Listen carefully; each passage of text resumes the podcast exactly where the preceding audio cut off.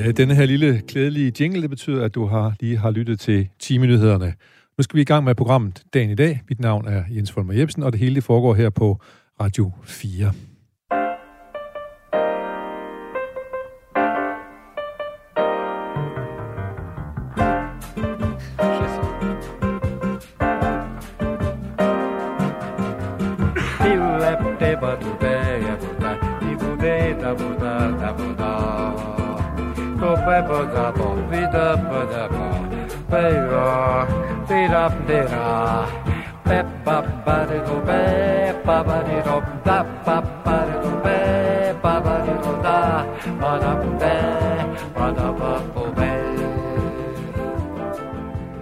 Ja, så kom vi godt i gang her med dagen i dag, som sædvanligt med en herlig bossa nova. Dagens gæst, Morten Nielsen, er forskningsprofessor på... Uh, hvor er det nu, du er forskningsprofessor? Nationalmuseet. Nationalmuseet.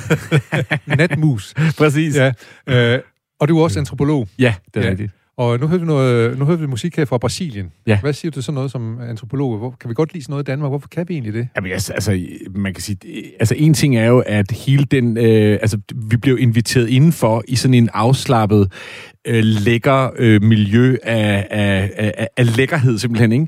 Og, øh, og samtidig så, så, så, har, så har vi jo øh, de- den her, den her, den her øh, fantasi om det eksotiske, men på en måde, som inviterer, så det er fremmed, men det er ikke alt for fremmed for os. Ja, så det kan vi godt lide, hvis der er... øh, Det kan vi rigtig godt At vi har man kan lige få en lille krog i det, men... Præcis. Ja. Altså, altså det, det, det er spændende og eksotisk og smukt, men det er ikke alt for anderledes. Nej. Og hvorfor er det, at vores hjerne ikke kan finde ud af noget, der er alt for anderledes? Det må du have været ude for, når du er ude i verden og sådan noget. Så du, hvad fanden har de gang i dem der, eller et eller andet, eller hvad? Eller, Jamen, man kan sige, altså, som, som øh, vores omgang med hinanden er jo hele tiden præget af vaner. Ja. Altså, og vi vil jo godt have, at den verden, vi, øh, da vi lukker vores øjne den ene dag, den, den også er der dagen efter. Samtidig så vil vi altid gerne have den en lille smule anderledes, sådan så vi bliver udviklet, og vi i virkeligheden føler, at vi får noget input. Men det skal hele tiden være inden for en, en, en form, som er genkendelig. Ja. Og det vil sige, at øh, hver gang, at vi i virkeligheden bliver udfordret radikalt på det fuldstændig anderledes, så står vi egentlig over for et paradoks. Altså, det, det er, altså, vil vi sprænge alle rammer og ligesom invitere det radikalt anderledes indenfor? Eller, øh, eller er vi lidt mere tøvende i forhold til det? Og der kan man sige, der er der rigtig mange måder rundt omkring i verden, hvor man har forholdt sig på det, men grundlæggende kan man sige, at vi er vanemennesker, og vi vil meget gerne have, at verden hænger sammen på en måde, vi kender. så ikke for store forandringer på for kort tid. Præcis, lige nøjagtigt. Men øh, hvad, hvad hedder det? Men man må også sige, at det, men det, det udvikler sig jo hele tiden, ikke? Jo, det gør det i hvert Altså, fald. for vi vender os jo til flere og flere ting. Jo, men altså, og, altså, du kan jo også sige, at siden øh, altså, industrialiseringen og øh, øh, øh, modernitetens øh, øh, indpas, særligt i den vestlige verden, så har vi jo tænkt på fremskridt og nyskabelse, som er det gode. Det vil sige, alt det, som i virkeligheden var forankret i, øh, øh man kan sige, langsomligheden, det blivende, det konservative, øh, det, det, det blev vi nærmest sådan moralsk Øh, altså det så vi moral som værende af det øh, forkerte.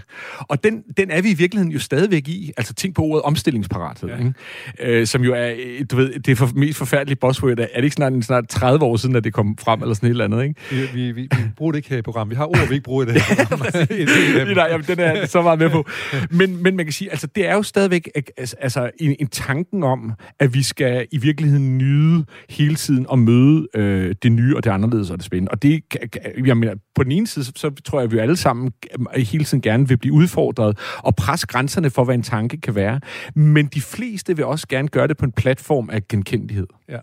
Og øh, genkendelighed, det er der i hvert fald her i programmet. Og noget, der som også er meget genkendeligt her i program, det er, at man, hvis man spørger sig selv, hvornår er det nu, at der er dagen i dag? Jamen, så kan vi sige, det er der altid den første fredag i ugen. Sådan. Brænd dit tv, luk dine øjne og se.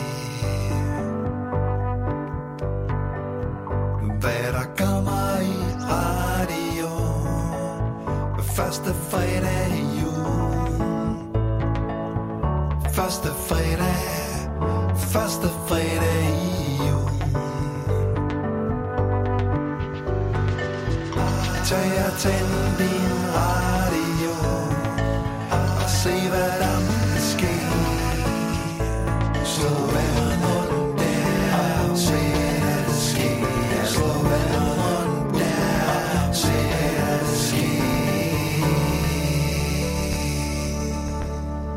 lille påmindelse om, at det er første fredag i ugen, du altid kan høre dagen i dag. Og i dag har vi for forandringens skyld har vi en ny gæst, og det er så forskningsprofessor antropolog Morten Nielsen fra Nationalmuseet. Yes. Og du har lavet en top 10 over blandt andet over de seneste døgns nyheder cirka. Men vi, vi prøver også lige, jeg kan se, uh, vi kigger også en lille bitte smule ind i nogle ting, som måske stadig, som er måske er blevet nyheder igen, men som vi kigger på omkring den 1. januar, for at du skulle prøve at forudse, hvad der skulle ske i løbet af året. Ja, jamen, det er rigtigt. Altså, jeg, jeg har prøvet at lave sådan en god lille madpakke af både ja, a- apropos ting, at vi kender, og, øh, og øh, øh, øh, nyheder, som, er, som, som, som, som ligger og bobler lige i øjeblikket.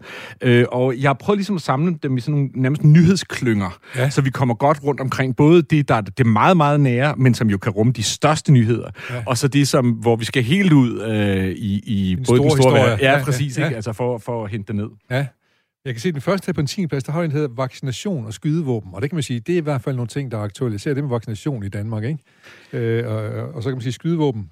Jeg ved ikke, hvor aktuelt det er i Danmark, for heldigvis, men, men det er det jo mange andre steder. Altså, jamen, det var jo en øh, historie, som jeg, jeg faldt over her til morgen. Øh, altså, i USA, øh, staten West Øh, Virginia, de, de har simpelthen øh, tænkt sig at øh, udlåde, øh, udlåde skydevåben, lastbiler og jagttilladelser, hvis man samtidig lader sig øh, vaccinere. Og det er jo, øh, kan man sige, altså så får du jo en god øh, buket af alt det, vi bedst kan lide. Våben, våben og vaccination, ikke?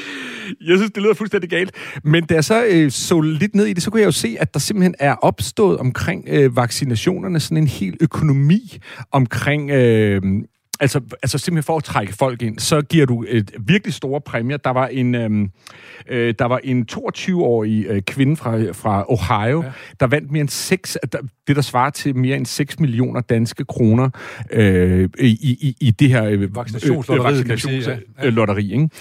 Og jeg synes jo bare, at det, det er jo interessant, du ved, at når man så, så den ligger jo lige for ligesom at dykke ned i øh, altså et par øh, temaer, der ligger her. Det ene, det er jo våbenlov, og, og ligesom i, hvor, hvor udpræget grad det er, at man øh, har et våben i, i USA. Og jeg havde faktisk ikke rigtig tjekket tallene, men det gjorde jeg så her til morgen, bare lige for at vide lidt om. Øh, og det er jo altså nogle helt sindssygt øh, tal. Altså for det første, så er det jo nedskrevet i den amerikanske forfatning, øh, og det var jeg faktisk ikke engang klar over, at alle har ret til at bære våben. Ja. Og, det, og det betyder så selvfølgelig ja. også, at, at, at man kan købe dem. Ikke? Øh, i, I 2016, der blev der solgt næsten 16 millioner våben i USA. Og i år, altså eller i øh, sidste år i, i, øh, i 2020, der har øh, øh, øh, man har god grund ikke tallet fra i år endnu, men, men sidste år, der, der, der nåede man op på et tal, at man solgte over 20 millioner våben. Øh, altså, altså USA er det land i verden by far, der selvfølgelig har flest våben øh, per, øh, altså for den civile øh, befolkning. Ikke? Ja. Øhm, og det jeg så kom til at tænke på, det var, jamen, hvordan har det egentlig set ud her under coronaen? Fordi en af grundene til, at man laver de her konkurrencer, det er fordi, at der i den offentlige debat i USA har været en frygt om, at der vil være mere øh, vold, og der vil være flere øh, indbrud, flere overfald, øh, fordi at vi er, er, er øh, lukket inde i vores hjem. Men det interessante er, at det er det modsatte, der er sket. Altså, der har været en nedgang af overfald og vold. Det eneste, der, der, der er gået op, det er øh, vold i hjemmet. Vold i hjemmet, okay, og salg skydevåben. Ja, præcis. altså, så, så man kan sige, det, det, er jo, det er jo virkelig, altså, det er jo et af de amerikanske paradoxer, at man jo igen ligesom laver de her kombinationer. At man siger, at, at, at våben og retten til at forsvare sig, er i virkeligheden det, der skal sikre samfundets overlevelse. Ikke? Ja.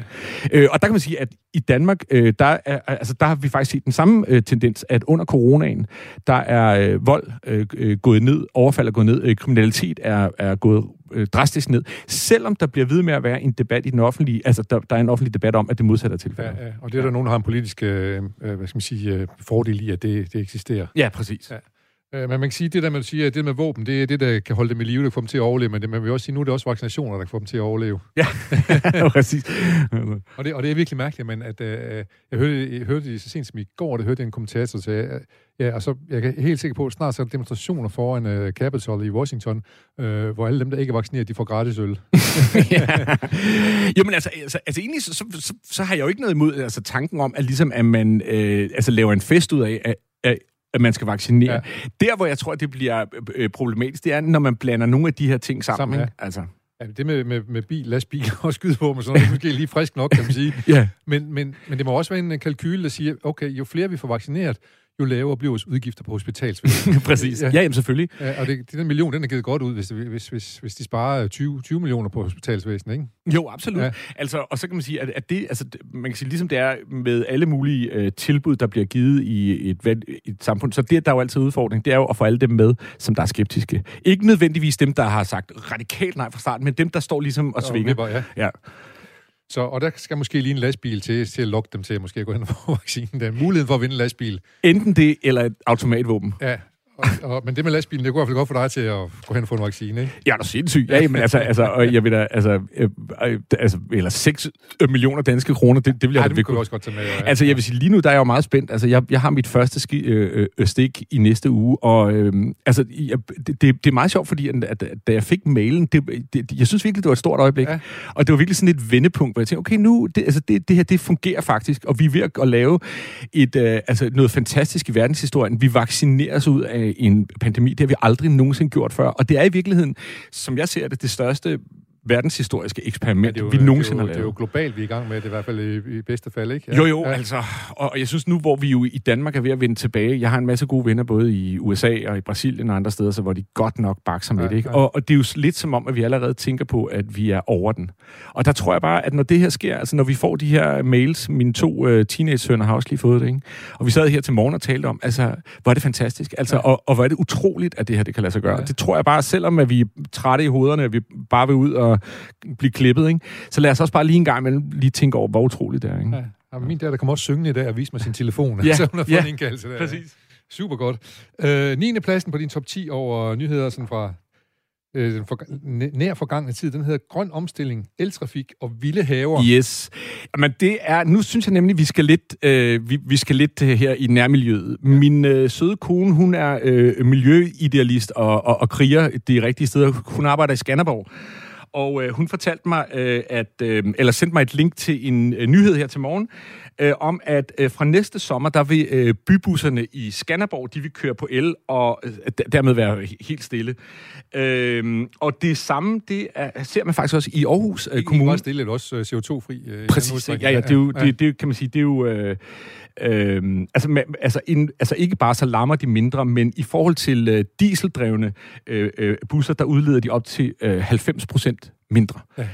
Øh, samtidig med det, så, øh, altså, der, der, og det er jo den samme s- strategi, man har i Aarhus allerede. Øh, jeg boede i Brabrand, og der, her så jeg, der så jeg en af dem øh, øh, køre rundt den anden dag, og det, altså, det synes jeg jo er, er ret øh, fantastisk. Samtidig, altså, og det er jo selvfølgelig en del også af Folketingets, øh, øh, altså at de står øh, øh, øh, bag det her mål om øh, at øh, øh, reducere den danske udledning af drivhusgasser med 70 procent. Det er vi jo alle sammen små, øh, øh, glade øh, Det er børn. vi for, ja. ja, præcis.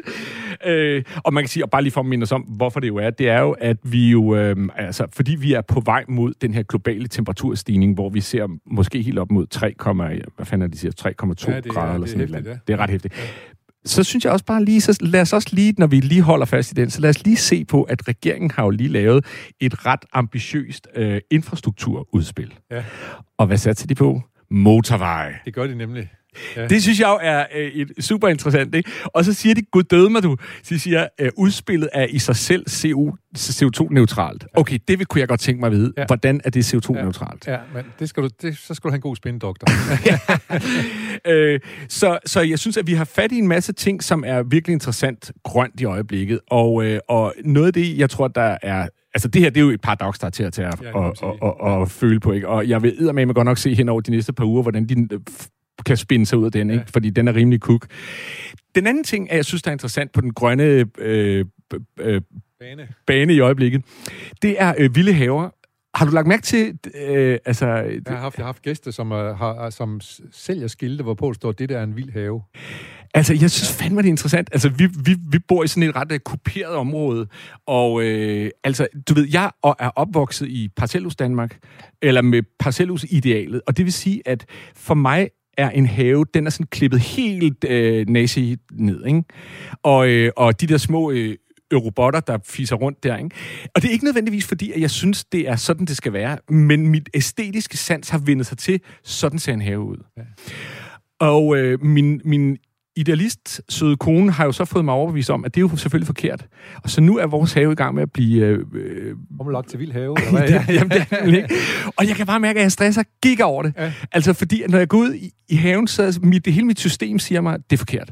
Apropos det, vi talte om i starten med høre et stykke musik, og noget blev lidt anderledes, end det, man har vendt sig til. Ja. Altså, Ja, og man må bare sige, du ved, det her, det er bare et terapiprojekt på Ja. ja. samfundsplan, som vi alle sammen er nødt til at øh, øh, tage del i. Ja. Ja.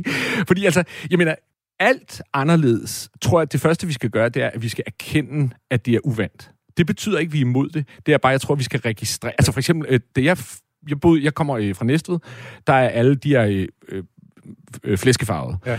Da, og så vil jeg gerne ind og bo øh, på Nørrebro. Og, det, og der så folk meget øh, eksotiske og, og anderledes ud.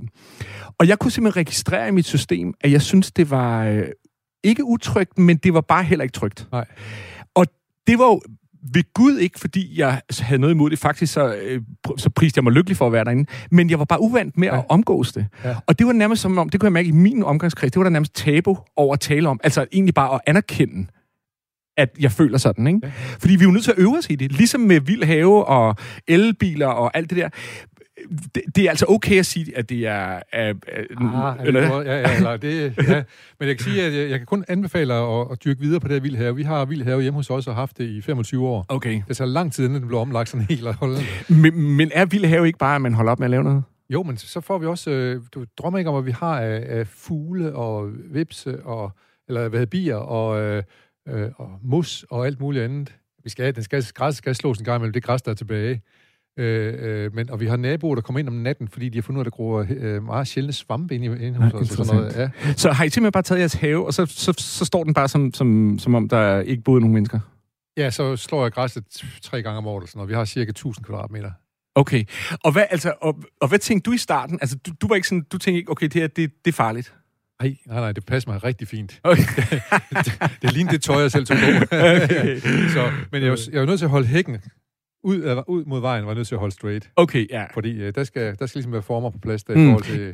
Men det er jo også der, hvor du i virkeligheden møder omverdenen, ikke? Og, Ja. ja. og hækken, altså, jeg mener, at hvis der er noget, der kan få danskerne på, på tæerne, så er de jo skæld og, øh, og højden på hække. Altså, det er vidderligt. ja. Altså, nabokonflikter er jo nogle af de største ja. konflikter i Danmark Ja. ja. overhovedet. Så det er meget interessant, at du siger det, fordi det der er jo også der, hvor du i virkeligheden øh, laver et kompromis med din omverden om, okay, hvad kan vi blive enige om? Ja, ja, det er rigtigt. Og øh, vi havde en ophusser, som vi kaldte principmanden. Han, han klagede over alting. Han gik med en lineal og målte, om, om grenen nu var for langt ned mod fortorvet og sådan noget. Det var ret, det var ret interessant. øh, så, men øh, yes, jeg kan kun anbefale de vilde haver. Det, det er skønt at opholde sig i, i Ja. hvert fald, når man, vender sig, når man vender sig til det. ja præcis. Ja. Øh, 8. plads. Nye fællesskaber. Ja, altså, øhm, jeg, øh, noget af mit arbejde, øh, det handler i virkeligheden om at undersøge, hvordan vi danskere møder hinanden i det, jeg vil kalde for uformelle fællesskaber. Altså det er der, hvor at, man kan sige, Foreningsdanmark giver os en masse øh, tilbud fra strikkeklubber til skakklubber til øh, musik og alt muligt andet. Ikke? Og grundlæggende, så kan man sige, siden Grundtvig, der har vi jo i Danmark blevet opfostret med tanken om, at det at tage del i et samfund er også at møde hinanden aktivt. Vi går ud af vores hus, og så går vi ned øh, af, vejen, og så laver vi en klub. Altså, der er den der gamle joke om, at du kan ikke have tre danskere, der møder hinanden, uden de opretter en forening. Ja.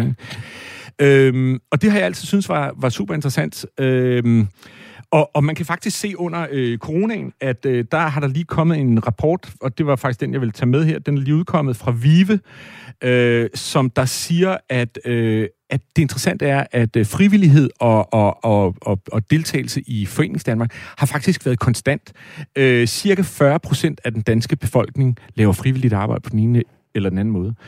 Øh, og det synes jeg jo er sindssygt øh, altså, øh, spændende, hvordan at vi, det er muligt for et samfund at være så mange, der tager del i det.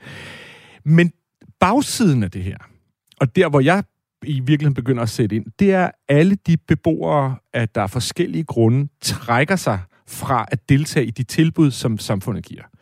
Der har vi et sådan et, et blind spot, eller der, der, det har vi svært ved at få øje på i Hvad, Danmark. hvad, hvad kunne det være? Jamen, det kunne for eksempel Hvem, være... hvem er det, der trækker sig? Øh, jamen, øh, ja, sig? jamen, jeg arbejder for eksempel i almene øh, øh, øh, øh, boligområder, hvor der er en masse forskellige etniske grupper, øh, og som finder sammen af alle mulige grunde. Øh, der er der nogle af de her øh, øh, øh, grupper, hvor det er meget, meget svært at aktivere en stor del af, af beboergruppen. Øh, øh, øh, øh, gruppen. ikke kun, og det handler ikke kun om, hvor man kom. Det er, er, er lige så meget øh, danskere, som, som, som har boet her i mange øh, generationer. Men derude, altså, et, for at give dig et konkret eksempel, i Tostrupgård i Tostrup, øh, der bor der 2.500 øh, mennesker, og de skal alle sammen ud af deres øh, lejligheder, fordi at de skal renoveres. Hvor, øh, og der er, meget, der er meget lidt involvering i de øh, tilbud om mødeaktiviteter, der bliver givet, hvor man siger, okay, mød op, og øh, kom og fortæl os, hvad synes I om det her, og hvad skal vi gøre for i virkeligheden at få den her øh, øh proces et andet sted hen. Det, at folk ikke møder op, er altså ikke kun øh, deres ansvar. Det er simpelthen også fordi, at de tilbud og måden, man giver tilbud på, nok ikke svarer til, til øh, de udfordringer og bekymringer og livsvilkår, som folk sidder med. Og troen på det, at det nytter noget at komme og sige noget. Fuldstændig. Ja. Altså, så, så vores opfordring, øh, så vores øh, udfordring og, noget, og det jeg arbejder allermest med, det er i virkeligheden at øh, at undersøge alle de former for fællesskaber. Det kan være fire mødre, der, der mødes en gang øh, hver lørdag morgen og går tur med deres øh, øh, øh, barnevogne.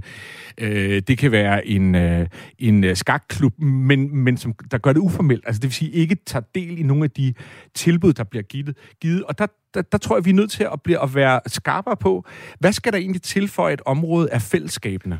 Og hvor, hvor ligger balancen mellem det uformelle og det, hvad skal man sige, det, det formelle, eller det institutionaliserede? Altså, ja, sådan som, altså man kan sige, det er jo et virkelig stort og bredt Ja, spørgsmål, det men. Det- men, men grundlæggende, sådan som, jeg, som, sådan, som vi arbejder med det, det er egentlig bare at sige, jamen de øh, kan man sige, typer af organiserende, som involverer mere end et hushold, altså et hjem, men som ikke, øh, og, og som folk bare selv laver. Altså det vil sige, at Ja. de går bare ud og banker på. Og, og, og ofte er det jo også en form for øh, fællesskab, som man ikke engang selv er klar over, eller Er har etab- skabe, ja. ja, præcis. ja. Ikke? Som jo bare kan være, at man mødes øh, hver lørdag og, og går en tur ja. igennem parken. Ja. Man kan sige, det er jo også fællesskabene. Ja. Altså, og, det, og det har jo en virkelig vigtig social værdi. Og øh, altså for eksempel, vi, vi bor en, dan, en million danskere i almindelige boligområder. Vi ved rigtig meget om dem, der er på ghetto-listen, den såkaldte ghetto-liste. Ja. Resten ved vi meget lidt om. Hvad fanden sker der derude? Hvad, hvad, hvad får folk ud af dørene? Hvad er fællesskabet? Hvad synes de om deres område? Hvad synes de om deres naboer? Hvordan taler man sammen hen over hækken? Det er vi nødt til at finde ud af. Ja. Jeg kan lige, øh, lige knytte en lille sjov historie til det der, for jeg boede en gang i et sted, hvor, hvor der kom øh, eftermiddags, øh, sen eftermiddagssol og lidt aftensol, hvor man kunne sidde på trappen nede ved sådan en opgang. Øh, og vi tænkte, at hvis- det er måske meget fedt, hvis vi får købt en bænk her, så kan vi sidde der på, på bænken, i stedet for at sidde på trappen og sådan noget. Så var der en fransk arkitekt, øh, som havde en kæreste i opgangen, og han, han kom forbi og sagde, det må I aldrig gøre. Det her, det fungerer jo. Folk sætter sig jo ned og snakker sammen på trappen. Hvis I begynder at nærmest kan man sige, institutionalisere det med en bænk, så, så går det fløjten. Ja, klart. Altså, og, og, og det er jo tit, at man er nødt til ligesom at finde de der små mekanismer, der gør... Altså, for, altså jeg, jeg har arbejdet rigtig meget i øh, øh, Mozambique, i, øh, i øh, sådan nogle øh, miljøer, som, hvor, hvor byerne bare opstået af sig selv. Og noget af det, der finder folk sammen her, det er for eksempel den måde, de bygger huse på. Altså fordi, at det at bygge huset på en måde, der ser formelt ud, gør faktisk, at man kan løfte sig op over, kan man sige, de her ulovlige byggerier, og gennem sin byggeform, få, så at sige, få en legitimitet i byen. Og, og her har du altså et, et, et fællesskab, som er rodfæstet i nogle praktiske anlæggende. Vi vil bare ikke smides ud. Så derfor bygger vi et hus, der ligner noget, som, som, som staten godt kan lide. Så, så er vi sådan tilbage igen, så vi, vi, skal, vi, skal, vi skal lave noget, der ligner, både når det gælder musik og øh, haver og, og huse, så det, vi ikke forskrækker for mange. Ja, Ja, og så, og, og Så, så, så det tror ligner jeg, vanen på, hvordan ting skal være. Ja. Fuldstændig. Altså, og måske har vi her i Danmark været lidt for lidt opmærksom på det at imitere hinanden og det at kopiere hinanden faktisk også kan noget. Det kommer vi til at tale om, for lige nu skal jeg sige, øh, hvor har du hørt det her hen? Hører du det på Zoom, eller hvor er det, du hører det hen? Nej, du hører det i din radio. Radio, radio. Stil ind på din radio. Skru op. Stil ind på din radio. Oh, oh. Der er gang i din radio. Skru op på din radio. Ind. Skru op på din radio. Yes, så er vi ikke i tvivl om, det er radio, vi hører. Præcis. Jeg er blevet vild med punk og bossa nova, efter jeg startede med det her radioprogram. Det er herligt at gøre, at man- får, får genopfriske og lære nye, nye ting at kende også. Øh, øh, vi, t- vi taler jo meget, så vi, vi, må, vi må skynde os videre. Øh, øh, Morten Nielsen fra Nationalmuseet og forskningsprofessor og antropolog. Øh, på din syvende plads, der har du noget, der hedder PC-ideologi. Både og. Det er noget nordisk socialrealisme, velfærdsstatens tanke om sig selv. Ja. Nu læser bare, hvad du har skrevet. Præcis. Jamen altså, det er, når jeg siger PC, så er det virkelig sådan noget øh, øh politisk øh, øh, øh, korrekt. Øhm, og det, som jeg er interesseret i her, det er, øh, Pelle Dragsted fra Enhedslisten har jo lavet en øh, bog, der hedder Nordisk Socialisme, og lad mig starte med at sige, at jeg er kæmpe fan af Pelle Dragsted. Så når jeg prøver at nuancere og måske være lidt, øh, hvad hedder sådan noget, djævelens advokat nu, så er det altså ud fra en kæmpestor øh, øh, beundring. Men altså, øh, Pelle Dragsted har jo lige udgivet den her bog, som har fået rimelig meget omtaget, der hedder Nordisk Socialisme, og hvor han i virkeligheden prøver at, øh, kan man sige, genopfinde, eller i hvert fald give nyt liv til det socialistiske øh, projekt. Og det han grundlæggende siger, det er, at vi skal øh, omfatte, altså vi skal tænke demokratiet også inden for den økonomiske øh, sfære. Danske virksomheder skal demokratiseres. Vi skal tænke t- tilbage i nogle af, af de gamle fællesskabstanker. Øh, øh, vi skal have mere indflydelse, ejerskabet skal ud, øh, magtbalancen i den økonomiske sektor skal forskydes. Alt det her er, er jo rigtig godt. Øh, men samtidig så kan man sige, det han jo også er blevet lidt kritiseret for, det er i virkeligheden, at han er både over. Fordi han siger, jamen øh, kapitalisme og socialisme, det er ikke hinandens modsætninger. De, det, det, der har altid været begge dele. Ikke? Ja. Og hvis man tænker det sådan lidt mere, hvor vi er henne i øjeblikket, så kan man sige, at der er rigtig meget både over. Ikke? Ja. Altså, identiteter flyder.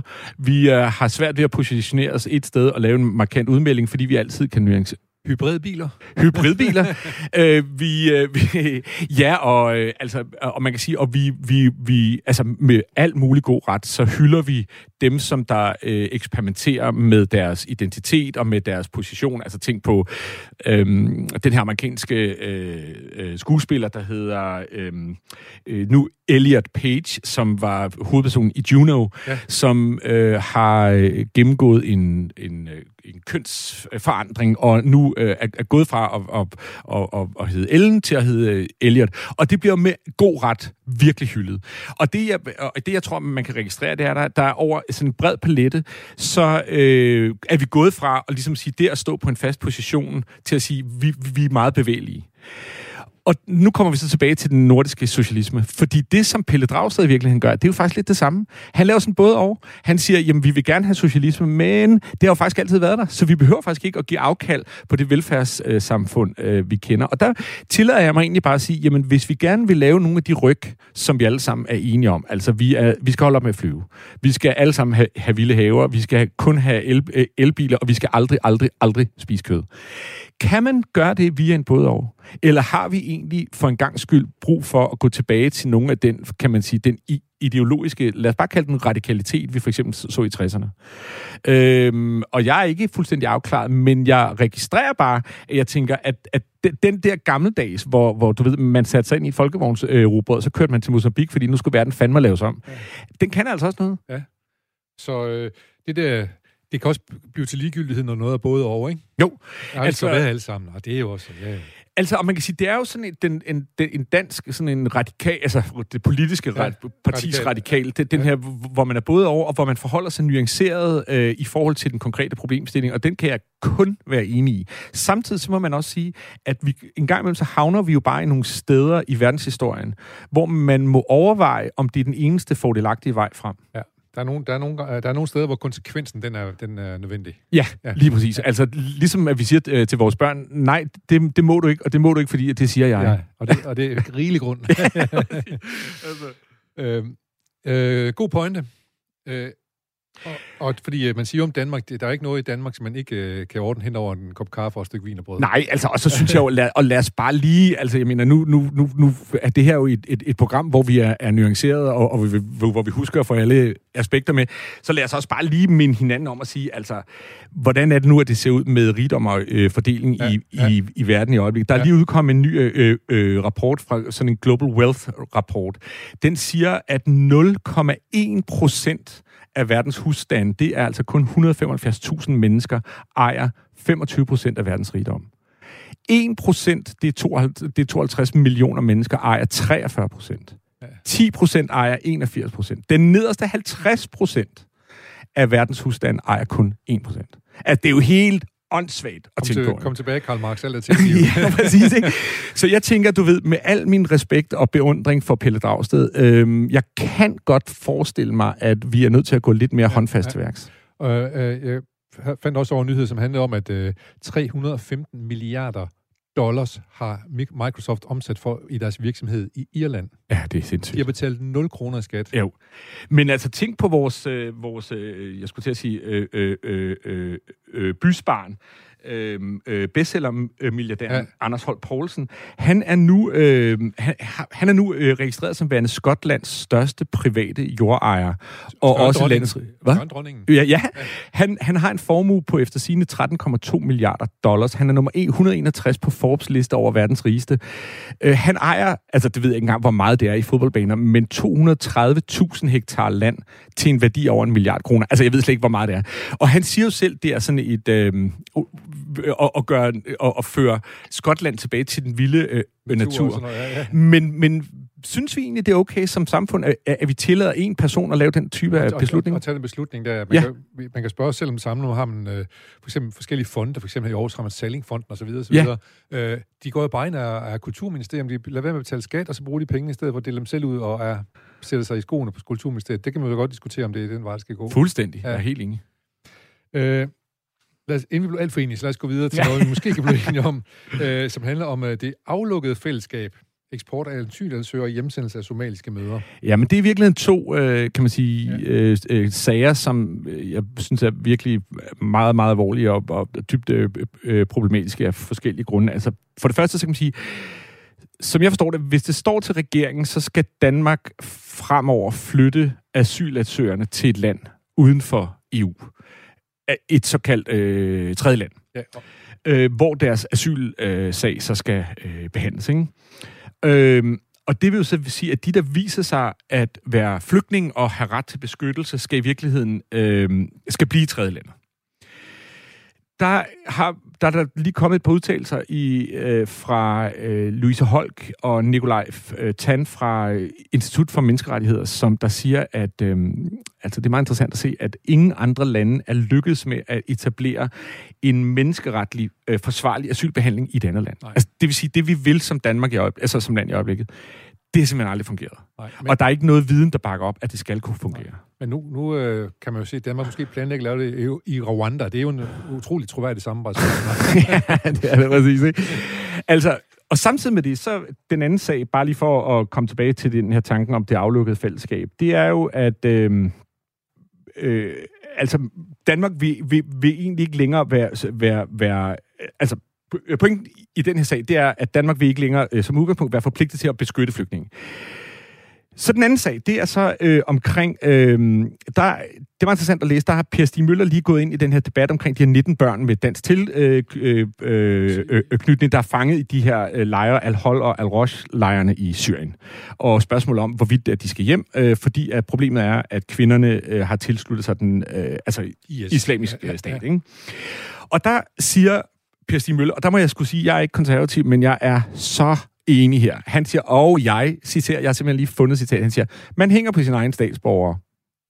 Period. Færdig arbejde, ja. Altså, jeg mener ikke, den er længere. Nej. Altså, det, altså, jeg, altså, vi taler international lovgivning. Selvfølgelig hænger vi på vores egne øh, øh, øh, øh, øh, borgere. Og nu kan man sige, nu har, har Mette Frederiksen, der jo ellers er, virkelig er mor skrab, hun har jo så også sagt, jo, men der er, vi kan så godt lade nogle af dem komme tilbage Ja, igen. ja, ikke? ja. Og selvfølgelig kan vi det. Ja. Men jeg synes egentlig, begge sager øh, stiller spørgsmål om, øh, er, vi, er vi på vej et nyt sted hen som stat, hvor vi i virkeligheden begynder at afgrænse os lidt mere, end vi har gjort før, og vi tænker det nationale øh, foran det internationale. Ja, og en EU og sådan der, ikke? Ja, og tænk igen også på Dragstals, øh, hvor han jo snakker om en nordisk øh, øh, øh, øh, socialisme, og ikke en global Nej, øh, socialisme. nej. Ikke? Og øh, det kan man sige, det kan jo godt være også, at der er sket noget her under pandemien, at der gør, at vi på en eller anden måde ser mere indad, og vi på en eller anden måde øh, hvad udad tabes tanken. Ikke? Men, men, men det synes jeg faktisk er et meget øh, problematisk. Det er et meget stort problem, men jeg er glad for, at øh, nu snakker vi både for, at du både kan være enig med Dragsted og Per Stig Møller. Ja, præcis. Men, men, men det er jo klart, det er jo en, det er jo en skandale, de skal sidde dernede. Vi, vi har jo travlt med at sende folk øh, og sige, at folk skal sendes hjem. Øh, øh, dem, som ikke er danske statsborgere, der er i Danmark, de skal sendes øh, tilbage til deres hjemland. Ja. Men vi vil ikke selv til vores egne hjem. Jamen, det, altså, det, det er- jo til himlen. Fuldstændig. Ja. Altså, og, og, og, altså, og selvfølgelig har der været debat om det, men jeg synes, der, der er en større, mere øh, principiel diskussion her, som er at sige, jamen, tænker vi i virkeligheden efterhånden øh, tanken om den danske velfærdsstat som sådan en, en integreret, eller så som en isoleret ø.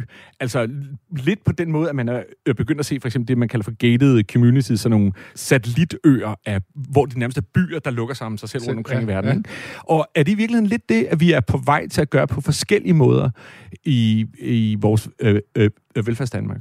Det er, vi er bange for det fremmede. Det Ja. ved vi jo, det vi snakker om. Det Det, er vi, sige. det er vi i musik, og det er vi i den måde bygger hus på, alt Ja. muligt andet, og, Ja. og, og anlægger vores haver. Nu vi snakker meget, nu skal vi lige prøve at høre et stykke musik. Ja.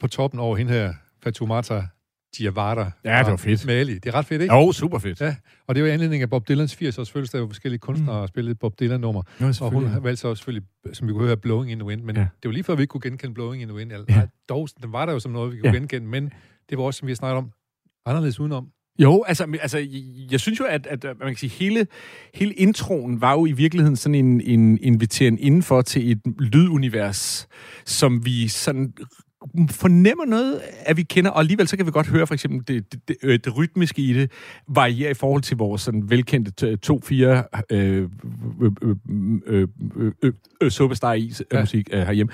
Men så kommer øh, øh, melodien, og så er det som om, så har vi ligesom, så, så holder vi fat i den, du ved, øh, ligesom øh, når vi står i bussen og holder i den der, øh, den der holder der, ikke?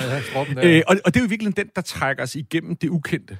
Det er den der ene lille, den der narrative krog der, som, som, der, som der løfter os. Ja. igennem den her. Og, og, og, og, og på den måde, der kan man sige, der har vi egentlig fået udvidet vores, både vores klangunivers, men også vores sådan, øh, øh, fornemmelse for øh, øh, øh, musikken, uden at, at vi nærmest har lagt mærke til det. Ja, og også en anden måde at opfatte en meget kendt sang på. Mm. Altså, hun gør jo nærmest det, nærmest det, som Bob Dylan selv gør, når han spiller sine numre. Ja. Ja. At lave om på dem lidt hele tiden, og nu laver hun om til sin egen, der, Jo. kan man sige. Ja. Altså, det, det er jo det, vi kender også meget fra jazzen selvfølgelig, ikke? Altså, hvor man kan sige, at, at, at man kan sige, formen i nummeret i virkeligheden mere er sådan en ramme, hvor man kan, så kan udtrykke sig gennem sine improvisationer. Men øh, i hvert fald ret øh, forrygende her. Så, Jo, det var øh, fantastisk. Så man kan jo sige... Øh, men lad, lad mig lige bruge det som anledning til at, at, spørge dig omkring sådan noget som kulturel appropriation. Mm. Er det, øh, hvad, hvornår er det på sin plads, og hvornår er det overdrevet at tale om det? Oh, det er eddermame godt nok et, øh, det er et super godt spørgsmål, og det er meget, meget svært at svare på, fordi at det er jo, altså, som det jo altid er, For du blev draget til ansvar lige pludselig. det er en ting.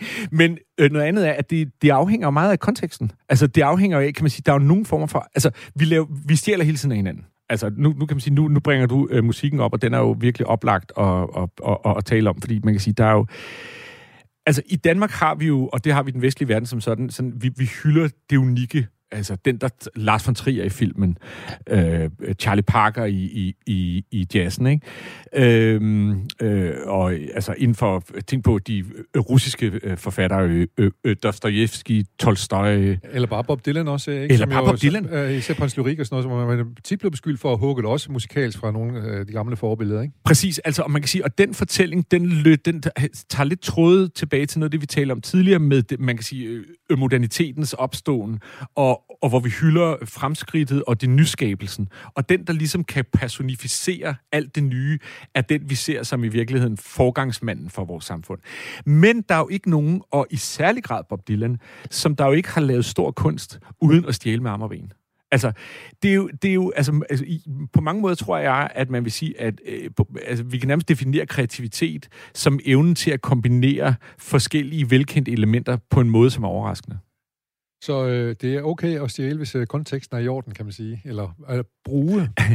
Altså, det kommer an på, om, om altså, man kan sige, det er... Jamen, jamen, det er ikke bare okay. Altså, vi, det, vi kan ikke lade være. Vi kan ikke lade være, nej. Altså, og, og der er jo nu visse sam... Altså, det område af verden, jeg arbejder mest i, som er det sydøstlige Afrika. Øh, de samfund dernede, eller visse samfund, eller hvilke øh, øh, øh, øh, øh, øh, øh, samfund, både øh, nutidige og tidligere, ser faktisk det at kopiere som en kreativ nyskabelse. Altså det vil sige, at det, altså, hvor du i virkeligheden bliver ved med at kopiere en, en model eller et ideal, men hvor idealet langsomt ligesom bliver, det, det, det, det fortaber sig lidt i alle de kopier, som, som, som der er opstået. Så opstår forandring på den måde. Ja, ja, altså, og i virkeligheden, så kan man sige, de anerkender jo i virkeligheden bare noget, som vi alle sammen gør hele tiden. Altså, vi låner ord af hinanden, vi låner tøjstil af hinanden. Øh, øh, når øh, naboen har fået bygget en ny carport i, i, i blå, jamen, den vil jeg da også have, men så laver jeg, så laver jeg bare en lille variation over blå. Lars øh, von Trier, som øh, jo er nok er en af dem, jeg beundrer allermest af, af kunstnere i, i det hele taget, han er jo meget klar og siger, når, hver gang han laver et nyt værk, så arbejder han faktisk med en ramme, som er meget velkendt. Ja, Øh, øh, genre, eller... en be- bestemt genre, øh, musical. Og så gør han det, har han i hvert fald udtalt, at han holder alle niveauer konstante på nær et. Så der er et niveau, altså for eksempel øh, øh, musicalen øh, Dance in the Dark, der plejer vi jo at have en musical, som, som egentlig stiger i glæde og positivitet. Ja. Her har du en, der starter dårligt, og så går det bare nedad. Ja. Øhm, Men alle de andre parametre, de, øh, alle de andre de parametre... følger de- reglerne for, hvordan man Ja, gør det. altså, og så når man så begynder ja. ligesom at dykke ned i hans værker, kan man jo godt se, at han er nok ikke altid konsistent i forhold til den regel. Men det er super interessant, Ja. ja. synes jeg, fordi det jo viser lige præcis det, som du starter med at tale om, at øh, det at låne hinanden er ikke nødvendigvis udtryk for, at vi er mindre kreative. Altså faktisk det modsatte. Således oplyst. Så går vi videre til din uh, top 10-liste. Nu kommer vi Mm. lidt uden for den her med en Bob Ja. Dylan, afrikansk version af en Bob Dylan-sang. Ja. Øh, øh, fem, det intime offentlige rum, har du skrevet her, ja. Jamen altså nu...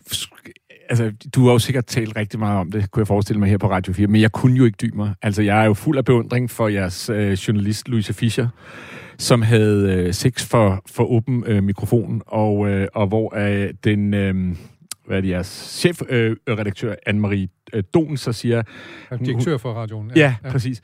Siger, at det er overraskende, at så mange mennesker, som hun siger, står på vandski over det, og at den kan farve på den måde. Vi er åbenbart stadig godt og grundigt ved at, øh, vi, vi, vi kan stadig åbenbart godt blive godt og grundigt farvet over sektion. Øhm, men jeg tror altså, at det er ikke det, der er pointen. Altså, det tror jeg simpelthen ikke. Det, Altså, altså, er, er der nogen, der er farvet over det her? Præcis. Jeg tror simpelthen ikke, der er nogen, der er øh, farvet. Men det, jeg tror, der sker, det er, at vi er i gang med at forskubbe grænsen for, øh, hvem vi kan invitere ind for i intimsfæren. Ja. Ja. Altså lige nu har vi så nu har, nu har vi hørt en øh, journalist øh, have sex for åben mikrofon. Jeg kunne godt forestille mig, at det næste, vi ser, det er nogen, der føder eller, eller, eller lade en, en slægtning, øh, lade en mikrofon være med, i, i, mens en, en slægtning dør. Ja. Øh, øh, og, og man kan sige, det, noget af det, vi har set hen over de sidste, og det er jo ikke kun med, med SoMe, øh, men det er faktisk, at vi langsomt, siden 50'erne faktisk, har vi i populærkulturen bevæget os frem mod det, jeg vil kalde for sådan en øh, bekendelseskultur, som er, at vi, bliver, vi bruger os selv og vores egne oplevelser som filter for vores kunst og vores udtryksformer, og for at gøre hinanden klogere. Ja. Altså i 50'erne i New York for eksempel, i, eller i, i USA, der var det øh, øh, øh, komikere, øh, der gjorde det. I dag, der har du øh, MeToo-stjerner, som der øh, altså udtrykker, eller øh, Elliot... Øh, øh, Fra Juno-filmen der. Ja, ja, fra, fra, fra, fra Juno-filmen, som der jo har været meget øh, offentlig omkring øh, sin, øh, sin, sin øh, kønsudvikling. Og, og, og jeg tror simpelthen, at det vi ser her, det er i virkeligheden det er en udfordring af, hvem kan vi invitere ind for i det intime? Jeg synes, øh, for mig handler det også om, øh, det er en udfordring af, hvad, hvad det vil sige at være journalist, og hvad er journalistik? Ja. Fordi pludselig så er det jo personen, øh, Øh, så er det journalisten, der blev historien, i stedet for, at det er journalisten ude at fortælle en historie. Ja, altså det, det kan du selvfølgelig sige. Altså, øhm, men spørgsmålet er, om det at sætte sig selv i spil på den måde, samtidig kan være en måde at møde hinanden på. Fordi man kan sige, hvis nu, at hun ikke havde haft sex for åben mikrofon, ville jeg så kunne have identificeret mig lige så meget med den verden, som hun præsenterer mig for? Altså, hvis hun havde stået objektivt på sidelinjen, og egentlig bare havde sat mikrofonen hen til, hør hvordan det lyder. Men i det øjeblik, hvor at hun, som jo bliver min øh, øh stifinder ind i det her univers, er den, der også gør det, jamen så er jeg nærmest nødt til at hoppe hen i hendes øh, person, for at jeg kan føle med hendes oplevelser. Okay. Og der tror jeg faktisk, altså selvfølgelig har du ret i, at, der er et spørgsmål om, hvad vi skal med journalistikken, men jeg synes bare, det er interessant at se, hvad sker der i det øjeblik, hvor øh, at, at jeg er nødt til at opleve det, hun oplever. Men okay, så øh, jeg, jeg tænker, for mig det, hen, det er det, vi kommer til at snakke om. Vi kommer ikke til at snakke om swingerklubber, vi kommer til at snakke om det, som du så kalder øh, det intime offentlige rum. Ja, sige, præcis. Ja, for, ja. ja, ja, præcis. Så, øh, nå, men øh, interessant any- anyways i hvert fald. Der sker nogle små øh, skred her. Altså, jeg kan så sige, at næste gang her i programmet, der øh, har vi første runde af DM i Kiks. Jeg ved ikke, om du kender Kiks. altså, jeg ved ikke, om det er den form, af, at jeg kender. Det er kun mænd, der kan være med, og det gælder om at ramme kiksen, når man står og masturberer. Den, der rammer kiksen. Er det altså, seriøst? Og så rammer man kiksen, og den, som rammer øh, har, først har vundet, og må bestemme, hvem der skal spise kiksen. Nej, det er løgn. Det har, Er det rigtigt? Det, det kommer næste gang her. jeg tror, vi går videre til firen. Øh, kryptovaluta og værdi. Ja, men det er altså... Øhm, altså, og her er jeg så meget på udebane, for jeg fatter ingenting Ej. Om økonomi, og min egen personlige økonomi, den øh, er der nogle øh, voksne, der tager sig af. Så, så, så, det, så lige nu, der, der, der kunne jeg godt tænke mig, at vi snakkede bare kort om et fænomen, som jeg synes er helt sindssygt. Øh, her til morgen, så stod der i øh, politikken øh, Elon Musk, som jo er ejer af, af Tesla, og er han ikke faktisk verdens rigeste nu? Jo, det, han er i hvert fald øh, ligger og konkurrerer meget, meget tæt med, Ja, men med altså- Amazon. Og, Ja, præcis. Og, og, og der står der så i, i politikken i dag, øhm, Elon Musk er kun fortroppen i en revolution, der vil, der vil koste vores kontanter og bankerne øh, livet. Og en centralbankdirektør, han siger, at vi står over for en revolution, der kan sammenlignes med 17. århundredes indførelse af pengesedler. Ja. Og hvad er det, de taler om her? Det er øh, de her kryptovalutaer, altså den digitale økonomi. Øhm, og øh, altså... Øh, Ja, og, og, og grundlæggende, vi skal i gang med at, at, at udfase af, af virkelig det, som er argumentet her, øh, de typer af valutaer, øh, vi allerede kender, og så skal vi virkelig kun have en digital økonomi, som så i, kun findes, kan du sige, netborget. Ikke? Ja. Altså, I Sverige har de de, der hedder e-kroner, Ja. og øh, vi... Øh, og Tesla øvrigt, han, han, han købte for halvanden milliard dollar bitcoin, hvilket jo var en af de, de der... øh, Det var der, hvor... hvor af begyndte at stige helt Ja, præcis, fordi at man kunne se, at han... Øh, Og, han, og, han fordi, og fordi han lader sin troværdighed i, siger, at det her det er godt. Præcis. Så følger folk efter, ikke? Mark øh, øh, Zuckerberg sagde jo allerede i 19, at han vil udvikle en ny øh, valuta, hvad fanden var det? Libra, øhm, som vil gøre det muligt for Facebooks 2,6 milliarder brugere at, at, simpelthen at køre udenom øh, øh, bankerne. Øh, så, og der er ikke nogen tvivl om, at øh, de her kryptovalutaer er ligesom kommet for at blive, øh, og spørgsmålet er, hvad det vil gøre ved vores øh, økonomi. Altså man kan sige, tanken var selvfølgelig, at man skulle lave sådan et decentral valuta, som der var til at stole på, og som jo på mange måder, kan man sige, giver god mening i forhold til særligt, kan man sige, skrøbelige stater, som ikke har et sammenhængende økonomisk system, men så er, løfter du dig i virkeligheden ud over det system, som øh, du har øh, øh, øh, lokalt set. Og der er jo, altså, man, vi kunne jo snakke fra nu af til juleaften om alle de sindssyge øh, øh, historier, og hvor meget det har, det, øh, øh, det har gået op i, i øh, øh, værdi. Men altså, jeg tror, det som der for mig som antropolog er interessant, det er jo, at altså, vi har jo som væsener, vi, vi har altid lavet valutaer. Altså det vil sige, vi har altid prøvet at finde nogle måder, hvorpå vores liv hænger sammen. Vil vi udveksle noget i forhold til en tredje form? Som form for byttehandel hele tiden, eller, Ja, eller altså- bytteværdi, eller... Ja, Ja, altså, øh, men, men, men vi har, det, det er jo kommet relativt sent, at du har fået globale valutaer, som gør, at vi kan handle med alt. Altså, det, det du normalt har haft, det har du haft øh, for eksempel i øh, TIV-folket i Nigeria. De har det, de kalder for sådan en domæneøkonomi. Så kan du kun handle med husholdsting, så kan du handle med køer, og så kan du handle med kvinder. Ja. Men du kan ikke handle på tværs. Nej. Og hvis du skal handle på tværs, så er det sindssygt kompliceret. Og så skal du have sådan nogle særlige værdifulde dimser, som der så gør, at du kan hoppe fra et domæne til et andet. Hvad sker der så, da, og der kan du snakke om appropriering og, og overtagelse. Hvad sker der så i, i det øjeblik, hvor at, øh, øh, kolonistaten kommer ind? Så kommer de ind, og det første, de gør, det er, at de introducerer en valuta, og fuldstændig smadrer det her system. Og det er jo ikke nødvendigvis fordi, at det system kun er godt. Men man kan sige, det som en valuta jo altid gør, når den, det er, at den udligner forskelle. Øh, og, og- jeg er meget, meget øh, øh, spændt på at se, hvad der kommer til at ske med øh, de her kryptovalutaer. Altså, bliver det her i virkeligheden sådan en ny form øh, for øh, global økonomi, som, øh, som, som, som vil være ens for alle? Det tror jeg faktisk ikke. Altså, Nej. vi har jo altid gjort det, at vi over... Altså, tænk på, når du kommer hjem til konen og giver pengene, øh, øh, og så går det ind i en Husholdning, ja, ja. husholdsøkonomi. Så går fars øh, ølpenge til øh, husholdsøkonomi, og der, der, der, der ændrer pengene simpelthen betydning fra ens sfære. Det, det er ikke anderledes end, end TIV. Og det tror jeg, at uanset hvad de her kryptofolk, de siger, det vil vi blive ved med. Ja, jeg tror også, at øh, det, det blev besværligt kun at få en økonomi, der som du taler om. Ja. Øh, vi har ikke så meget tid tilbage, så jeg iler lige til, øh, til den, din, øh, din tur, der hedder Lakridste i Rema 1000. Ja, men det er jo en, øh, en vi havde med fra Ja, øh, jul. Ikke? Altså, ja, men det var faktisk den, som jeg var allermest øh, op at køre over. Det var jo, at øh, altså, Rema er jo, altså Rema 1000 i Brabrand er jo blevet det nye øh, øh, forsamlingshus. Det er der, hvor, hvor- man mødes, og man øh, ligesom tjekker status hos hinanden, hvordan går det. Øhm, og det betyder også, at når Rema så en gang imellem laver ændringer, så, så, så skaber det jo altså rammeskrig i lokalsamfundet. Og det, Men også samling øh, blandt øh, borgerne, kan man sige. Ja, ja. for eksempel samling omkring øh, øh, altså de ting, som vi mener, de bør have. Ikke? Og det, der skete lige før jul, det var jo, øh, som vi talte om, det var, at de simpelthen tog lakridste af, af, af, af hylden. Og jeg bilder mig jo ind, at det var fordi, jeg stod her og harcelerede over det til din øh, gode udsendelse der lige før nytår, at nu er de simpelthen taget det tilbage. ja, det var det da. Det var da kun derfor. Jamen, ja. altså, og det ser jeg jo som en kæmpe sejr, ikke? Ja. Altså, og, og jeg vil sige, altså, altså efter jeg er kommet til Brabrand jeg sætter i den grad pris på, at man i virkeligheden har sådan lidt den der landsby-mentalitet. Og det, og det er sjovt nok, det er jo ikke længere nu hos købmanden, det er hos uh, supermarkedet.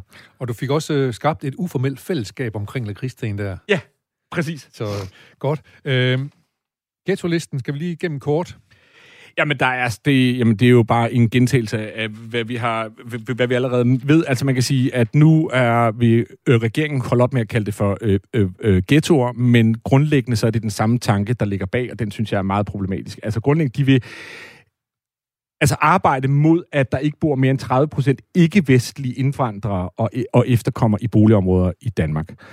Øh, og så har de så lavet sådan en ny kategori, som de kalder for forebyggelsesområder. Det er sådan et, et område, som der ligesom står vakler og kan blive til det, som på den gamle liste hed en ghetto-liste. Øhm, det, der jo har været problemet med den her liste lige fra starten, er jo, at du, øh, at du isolerer nogle befolkningsgrupper og ligesom siger, at de er problemet. Og så begynder du med vold og magt at skubbe til deres hverdag. I virkeligheden uden at være særlig nysgerrig på, hvad der sker, og hvad man kunne gøre for at styrke dem, uden at gå så øh, øh, radikalt. Og, og, og mange af de her folk, der bor i de her områder, har jo selv sagt, at de føler, at de bliver udstillet på en meget, meget negativ Ja, måde. ja. Og jeg ser ikke det nye udspil som værende noget, der rykker ved den øh, tilgang, der lå i gæstelisten. Men det, det viser en handlekraft fra regeringens side over for folk, der er bange for det her. Kan vide nu, hvad det er for nogen, der bor derude. Jo, men der kan du, altså for at komme tilbage til det, som jo har, egentlig har været temaet her hele dagen i dag, det er, som samfund, så har vi altså ikke bare en udfordring i forhold til, at, at, at vi skal øh, invol- altså, integrere andre. Vi skal være nysgerrige over for den mangfoldighed, som vores samfund altid øh, udtrykker. Og så skal vi være nysgerrige for at sige, hvordan kan vi arbejde for, at vi i fællesskab skaber et mere øh, øh, øh, stærkt og bæredygtigt samfund. Godt. Point absolut taken. Uh, vi kan lige nå uh, din sidste 10. plads her. Eller e- første plads er Ja, mest, som mest tankevækkende nyhed. Har du nogle konspirationsteorier til os? Altså masser. Ja. Men altså, jeg, jeg, altså, og, man kan sige, det der er interessant her, det er jo, at Joe Biden, han, altså, altså den her teori om, at, øh, at, at corona ikke er opstået på et marked, men den er opstået på et laboratorium, den, den vil bare ikke dø. Nej. Og who knows, det kan godt være. øhm, og det får bare en til at tænke på at sige, jamen altså, grundlæggende så, vi som samfund øh, elsker jo konspirationsteorier. Og det, der er interessant, tror jeg, det er, at vi gør altid grin med dem. Men vi laver jo konspirationsteorier hele tiden. Altså tanken om, at der er et firma, der hedder Volvo, og der er noget bagved, det er jo, at vi to vi skal være enige om, at der er sådan en forestilling, som har noget virkelighed i sig. Og vi kan faktisk føre tilbage i menneskets udviklingshistorie. Og så kan vi sige, at det, der gøres til os, det starter med det, man kalder for den kognitive revolution for cirka 70.000 år siden. Og det, vi, det, der skete dengang, det var, at vi begyndte at kunne forestille os både det, der er her i, i rummet, men også det, der kunne være. Så grundlæggende, så, så tror jeg, at vi kan godt sige med en vis uh, sådan tilsnigelse, at da vi begynder at kunne lave konspirationsteorier og forestille os, at der sker noget, nogen gør noget et andet sted, det er faktisk noget af det, der gør os til øh, til, til, til os.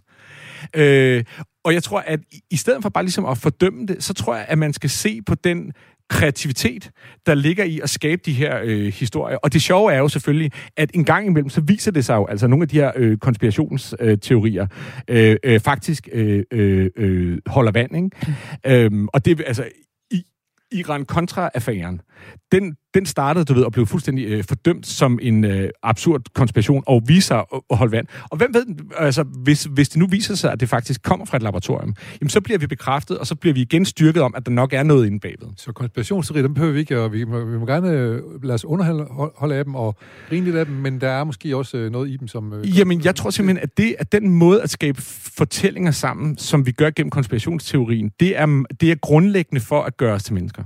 Sådan. Det blev ordene her til sidst. Morten Nielsen øh, fra Nationalmuseet, forskningsprofessor og antropolog ikke mindst. Tak fordi du kom i dag. Det var en Og fornøjelse. Vi slutter med en lille bitte bossa. Oh, yo, da,